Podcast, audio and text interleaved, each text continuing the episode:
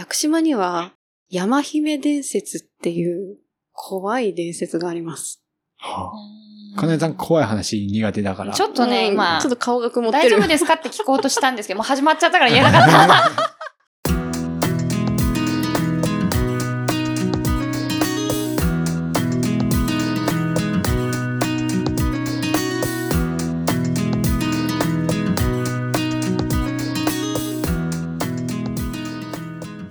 皆さんこんにちは。行きたくなる世界遺産です。この番組は学校の教科書や旅行雑誌には載っていない世界遺産の魅力について楽しく迫っちゃおうという番組です。そして皆さんのお耳のお供をします。世界遺産プランニングチームパスワードから世界遺産検定マイスターのミドです。かなえです。あけひとみです。はい、ということで、はい、今回ひとみさんからお願いします。はい、私がですね、もう一回行きたいっていう世界遺産がありまして、はい、ということは今まで行ったことある世界遺産っていうことですね。そうですね。もう一度行きたい世界遺産を持ってきました。どこだろう。日本の遺産です。日本。ずっとエジプトかと思ってました。まあそれはですね、屋久島というところです。はい。行ったことないな。行ったことある人が2人。そうですね。行ったことない人が一人。そうですね。はい。サーディーサムシングカープールさんのところでちょっとお話はしたんですけど、行きせかの方ではまだ話していないので、ちょっと屋久島を話したいなと思いまして、屋久島というのは1993年に登録されました日本の世界遺産です。その自然の美しさ、生態系というところが認められて世界遺産になってるんですが、ここどうやって行くかってなかなかね、あんまり皆さん想像したことないと思うんですけど、屋久島の空港もあるんですが、私がおすすめしたいのは鹿児島県本土から出てるフェリーですね。フェリーで船に乗って4時間ぐらいなんですけど。あ、そんなもんなんですね。そう。で4時間で宮之浦港というところに着きまして、そこをまあですね、船から見えてくるんですね。すごい威厳のある堂々たる島というか、なんかここって九州一高い山があるんですよ。だからなんか向こうにすごい物々しい島があるなみたいな感じで、なんかあれですね、桃太郎が旅しに行くみたいな感覚を思い出しちゃいました今。そんな感じ。行きせかのこの中ではひとみさんとね、ブルーじゃないわ。ちょっといつの話。しかもブルーってかジュラシックパークのインドラプトルを思い出しちゃったよ。かなえさんがね、行ったことあるじゃないですか。ひとみさんはフェリーからそうなんですよ。本当は屋久島の空港に降り立つ予定だったんですけど、なんか飛行機のトラブルかなんかでダメで、それで一泊本土で泊まることになって、でフェリーで行くことになったんです。そうなの。で、かなえさんは？私は飛行機かな。夕方の飛行機乗りましたね。鹿児島経由。鹿児島経由で。JACだ。じゃあ。JAC？JACっていう航空会社ですね。あ、そうなんですか。JAC？JAC。JAC。ああ。ジャパンエアコミューター。そうだったかも。そうだった。なんかプロペラっぽいやつついたやつなんかで、小さい。私も乗ったんだよね。乗ったんだけど降ろされたんだよね。なんか機体トラブル。そういうことがあるんですね。なんか上からもなんだっけ、宇宙に行くところの島、種子島とかがあったりとかもして、割と面白かったですけどね。まあでも船で行くっていうのも割と自然のに触れながらというかね、周りの景色が近くに見えたりとかして良さそうですよね。そうなの。船で行くとチランとかも見えたりするんですよ。ああ、そういうことですか。そう。鹿児島港かなっていうのかな。鹿児島から出てましたね。で4時間かけて行きます。でそこにはですね、もう太古の自然が生き続けていましてですね、面積でいうと東京都よりちょっと小さいぐらいの面積なんですね。でそれ島です。鹿児島に属してるんですけど、琉球列島の一番上、北端になるんですね。で九州最高峰、さっきも言いましたけど、標高 2000m 級のまあ、細かく言うと 1936m の宮之浦岳というのがあるんですが、ほぼ2000ですね。もうそう、2000m 級の山がその島の中にあるということで、しかもそれが九州最高峰なんですね。そうなんですよ。でその山があることから、まあ、海岸線から山岳地帯まで急激に標高が変わるというような島です。で鹿児島って皆さんご存知の通り南国にあるじゃないですか、ね、で琉球列島って言ったらもう本当暖かい場所なんだなっていうのが分かると思うんですけど、亜熱帯性気候なんですね。で、亜熱帯性気候なんですけど、その亜熱帯性気候の北限であり、シベリア気団の影響を受ける最南端に位置するということで、まあ、かなりですね年間の降水雨量がすごいんですよ。日本の年平均の5倍で世界平均で言えば10倍の約8000ミリという1年間にそれだけの雨が降るということで、ここで一つクエスチョンです。じゃじゃん。ハワイ旅行かかってますからね、はい、誰が言ったのハワイ旅行誰が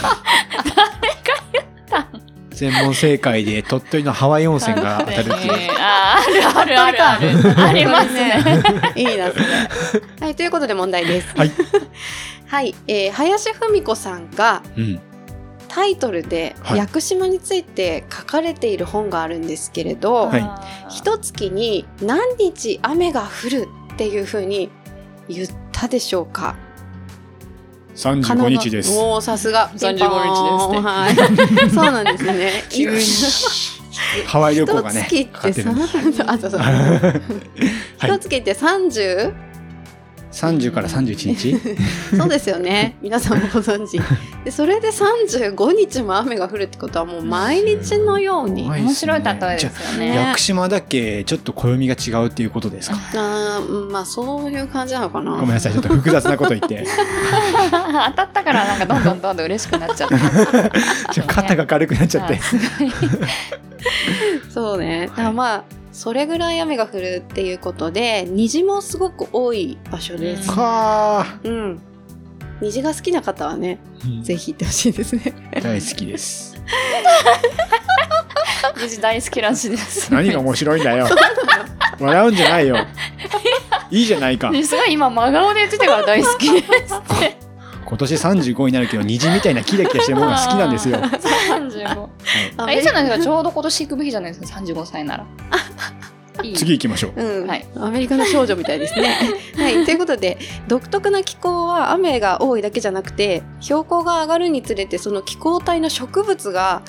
標高ごとに見られる、いろんな植物が見られるっていう、つまり、まあ、沖縄とかで見られるようなアコウガジュマルマングローブみたいな熱帯の植物が海の方で見れて、でどんどん山上がっていくと湿地帯があったり、頂上付近は東北とか北海道でも見られるような植物だったり、高山エリアで見られる低木のシャクナゲとかが見れます。すごい天然の植物園ですね、もう。そうだね、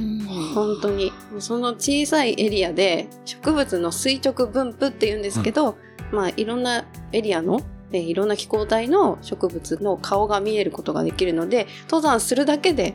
いろんなところに行った気分になれるっていう。じゃあもうそこに行けば日本の全てを知れると言っても過言じゃないですね。まさにその通りで、日本の自然植生の凝縮された場所っていう感じですねで、まあ、固有植物に屋久島林道とか、屋久島を南限とする杉であったり、北限とする南天カズラっていうものも見ることができます。で昔々ですよ、氷河期があったじゃないですか、でその時屋久島って本土とつながってたんです。だからその時にニホンザルとかニホンジカが島に渡ったんですけど、氷河期が終わったら氷が溶けちゃって海面上昇したことで、まあ、屋久島という島が島になったわけなんですけど、そこに残った彼らですね、ニホンザルとかニホンジカが適応して進化して、まあ、こういう亜種のヤクジカとかヤクザルに進化していったということです。はい。でですね、まあ、この南の方というかなんですか、標高がゼロのところと頂上のところで全然違う植生が見えるということで、まあ、イメージしてみると山の下にはひまわりとかハイビスカスが咲いていて、頂上には雪が積もってるみたいな。もう冬とかまさに今の時期なんてそんな感じですね。そう確かに、ひまわり咲いてますよ本当に。だけどひまわり好きですね。ひまわりの奥に皆さんがひまわり好き。はい。ああはい。すいません。ひまわりの奥になんか雪山が見えるみたいな、ちょっと独特な、幼稚園生が描いた絵みたいな風景が見えるっていう感じですね。で、まあ、それだけじゃないんですね。樹齢1000年を超える屋久杉っていうのが分布してます。一般的に杉の寿命っていうのは最大800年程度と言われてるんですけど、土壌の栄養が本当に著しく乏しいんですね。屋久島って火山が、ぶつかって、陥没して、それがまた隆起したっていう、火山島なんですけど、ということで花崗岩なんですね、ほとんどが。8割花崗岩で、もう岩肌が見えてるような状態で、あんまり土が積もってない、堆積の土が20センチぐらいとも言われてるような場所なんですけど、そこに杉が育っていきます。で、天然の杉は成長がめっちゃ遅くて、栄養分がないためにすごく成長が遅いので、年輪が緻密で樹脂を多く含んでいて、で、湿度の高い気候でも腐りにくいと言われている、屋久杉が樹齢1000年もそこにいるっていう、すごくですね、もうなんて言うんだろう、なんか本当に木自体も威厳がある堂々とドーンと立ってるような感じだよね。そうですね、やっぱ杉だらけなんですか？杉もいっぱいあります。場所によってもいろいろですけどね、ものすごい大きさの植物というか、すごいジャングル感を味わえるところもあれば、面白いなって思いますね。かなえちゃん、西武林道とかも行ってたもんね。そうですね、西武林道の方に行った時は、私家で食わず芋っていう芋の種類の葉っぱ、ちょっと可愛らしい、雨の時に生えてそうな、それこそトトロが傘に使ってた種類の子がいるんですけど、それのものすごい大きいバージョンのが生えてたりとか、本当に巨大な、なんかアリエッティみたいな感じになっちゃうくらい、本当その通り、すごいいっぱい大きい植物が西武林道にはいて、怖いって思う感じもありましたけどね。飲み込まれるくらいの大きさのものがいっぱいありました。そうそう、植物の大きさが半端ない。あ、そうなんですか？本当に恐竜とかの時代に紛れ込んだような。確かに、なんかその辺から恐竜出てきそうみたいな。それぐらい、なんかエアープランツとか、その辺で観葉植物で売ってる大きさのちっちゃいのがあるじゃないですか。あれの巨大化したものがめちゃくちゃあるっていう感じ。イメージ的にはよくもののけ姫の世界っていうじゃないですか。あんな感じかと思ってたんですけど、あれだけじゃないってことですよね。あれはどっちかって言ったらあれですよね。なんか、場所でちょっと太鼓岩とか宮の浦岳とかの下の方とかは結構こう湿度も高めだったり、もちろん西武林道も湿度高いと思うんですけど、そっちじゃない方がああいうこう藻がバーって広がってるっていうんですかね、苔か、そうそうそうみたいなのは多かったですね。だからなんか小玉の人形みたいなの持ってって撮影する人とかいますよね。カラカラカラーのやつね、もののけ姫出てくる白い顔の。でも本当その通りで、もののけ姫の作品に出てくるところのモデルになったのが、この屋久島の白谷雲水峡っていうところなんですね。世界遺産に登録されてるエリアではないんですけど、ものすごい苔むした本当に神秘的な場所ですね。岩とかもめっちゃでかいのありますよね、あそこ。あるある。そのまま、なんかもののけ姫のあのシーンだって思い浮かべるくらいのところがありましたね。ねえ、本当に。いや、そうだよ。薬師家とかがその苔むした森の中に佇んでると、本当に獅子神みたいな感じに見えたり。すごい。ジブリがいっぱいだ。本当そうですね。そうなんですよ。そういった天然の杉だったりとか苔とか、もう本当大自然があって、さ、養生植物とかエアープラントみたいなのも、まあ、その辺にあるんですね。エアープラントっていうのはなんで生きてるかわかります？だって根がないってそこにあるのに生きれるじゃないですか、はいはいはいはい、あれって周りの水分を吸収してる、空気中の水分を吸収してる、そういうことですか、うん、だから屋久島ってめっちゃ雨降るじゃないですか、はいはい、だから過ごせるんです、生きれるっていうか、あは、うん、なのでエアープラントもいっぱいいますでそういった世界に類を見ない得意な森林景観を見ることができるっていうのがすごい屋久島の魅力ですね。で、島の中央から北西部にかけて約2割が世界遺産に登録されております。うん、ぜひ皆さん行ってみてください。すごいな、行けばいいのに家族で、ね、絶対いいよ。山登りしなくたって、はい、全然いいと思う、うん、あるある、めちゃくちゃね魅力いっぱいある。ですか、温泉がある。行きます尾上田温泉っていうのがあるんですよ。あ、ですね、尾上田温泉ね、かなちゃん行けなかった？行ってないですね、あそこは行ってないですね、うん、屋久島の超南端にあるんですけど、 はいはいはい、そこね49度ってめっちゃ暑いちょっと49度って入れるんですか？入れるの、私全然行けます、49度は、うん、本当あんまり長時間は良くないですけどね。ねえ、そうだよね、あんまりは良くないんですけどこれすごいのが、はいはいはい、ですね、私宮之原じゃなくて黒御岳っていう山に登ったんですよ、はい、1800メーター級ぐらいの、はいはいはい、でそこ行って帰ってきたらめっちゃ筋肉痛になると思うじゃないですか、はいはいはい、だけど尾上田温泉入ったら翌日から筋肉痛全くないんですよ。へーびっくり、すごい。まあそんな場所あります。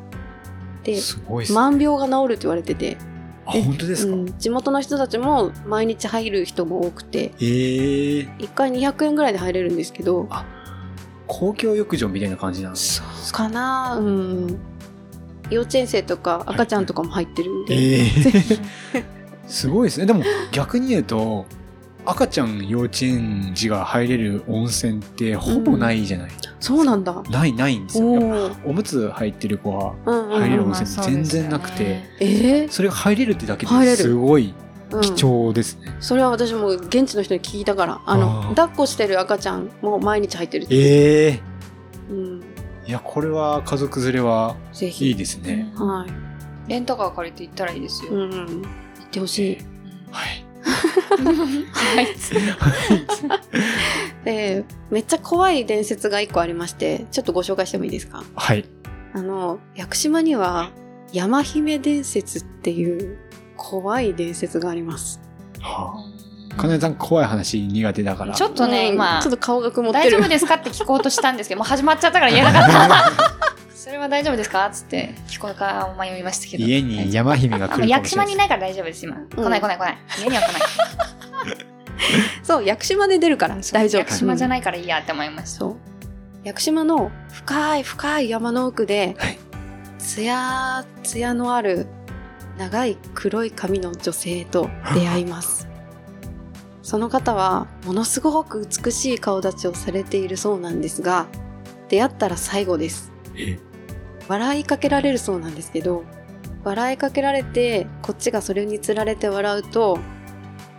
血を吸われて二度と帰れなくなると言われております、うん、でこの山姫に出会った人っていうのがものすごいいるんですよ。へーで、まあ、笑いかけられる前に自分から笑うと OK とか、あとなんか背負ってる道具の紐を引きちぎって投げればいいっていう、そう対処法がいくつかありまして、なので山姫に出会ったんだけど帰ってきましたっていう方の本とかが出てて、何百人もやってるそうです。そうなんですか。そう。私は会わなかったな。私も会わなかったな。もしかして山姫じゃないですよね。かなえさんは。私なのかな。かなえちゃんみたいな感じじゃない。だから。カナエちゃん真っ黒にして髪をねいたら怖そうですね、うん、そういう私がいたら怖い私がいたら怖い、自分が客観的に見たらね絶対怖いなって思います超美人らしいので、うん、そうなのよ。なんかね、旧正月とか5月とか9月には山祭りっていうのがあるそうなんですけど、うんうん、この時にその山姫が木の桶を下げて山から降りてくると言われておりまして、なんかお仕事してるのかな、来ないでなんかお仕事中なんですかね、なんかあるのかな、作業してるんだろうね、何を作業して なんで木の桶を持ってるのか分かんない、うん、なんかしてるんでしょうね、うんね、うん、そうなの、まあ、神様とも言われたり女神とも言われたり、するけど悪魔とかその妖怪とか言われることもあってまあでもね、出会っていいことはまあ今のところないみたいなんですけどそっか、そうですね、でも山の精霊だそうなので、まあ、出会った時にはそれ対処して、はい、待ってください。そうですね、愛想笑いしちゃうからな、絶対やられるな最初に笑えばいいから大丈夫最初に笑えばいい、うん、こんにちは、女の人見てですか。そう、本物の女の人だったらかなり変態だと思われますよね。そうだね、確かにっていうね、はい、まあ、いろんな伝説もありながらもすごい自然が残る素晴らしい場所でございますので、ぜひ行ってください。はい、いやということで、うん、行きたくなる世界遺産では皆様の山姫伝説目撃情報をお待ちしております。いやそっち、はい、知りたいんで行く前に調査して、はい、とことん追求したいと思いますそして出版してね、はい、山姫情報を集めて生きせかで出版したいなと思いますファンから集めた山姫伝説お前が生きよっていう話ですけどっ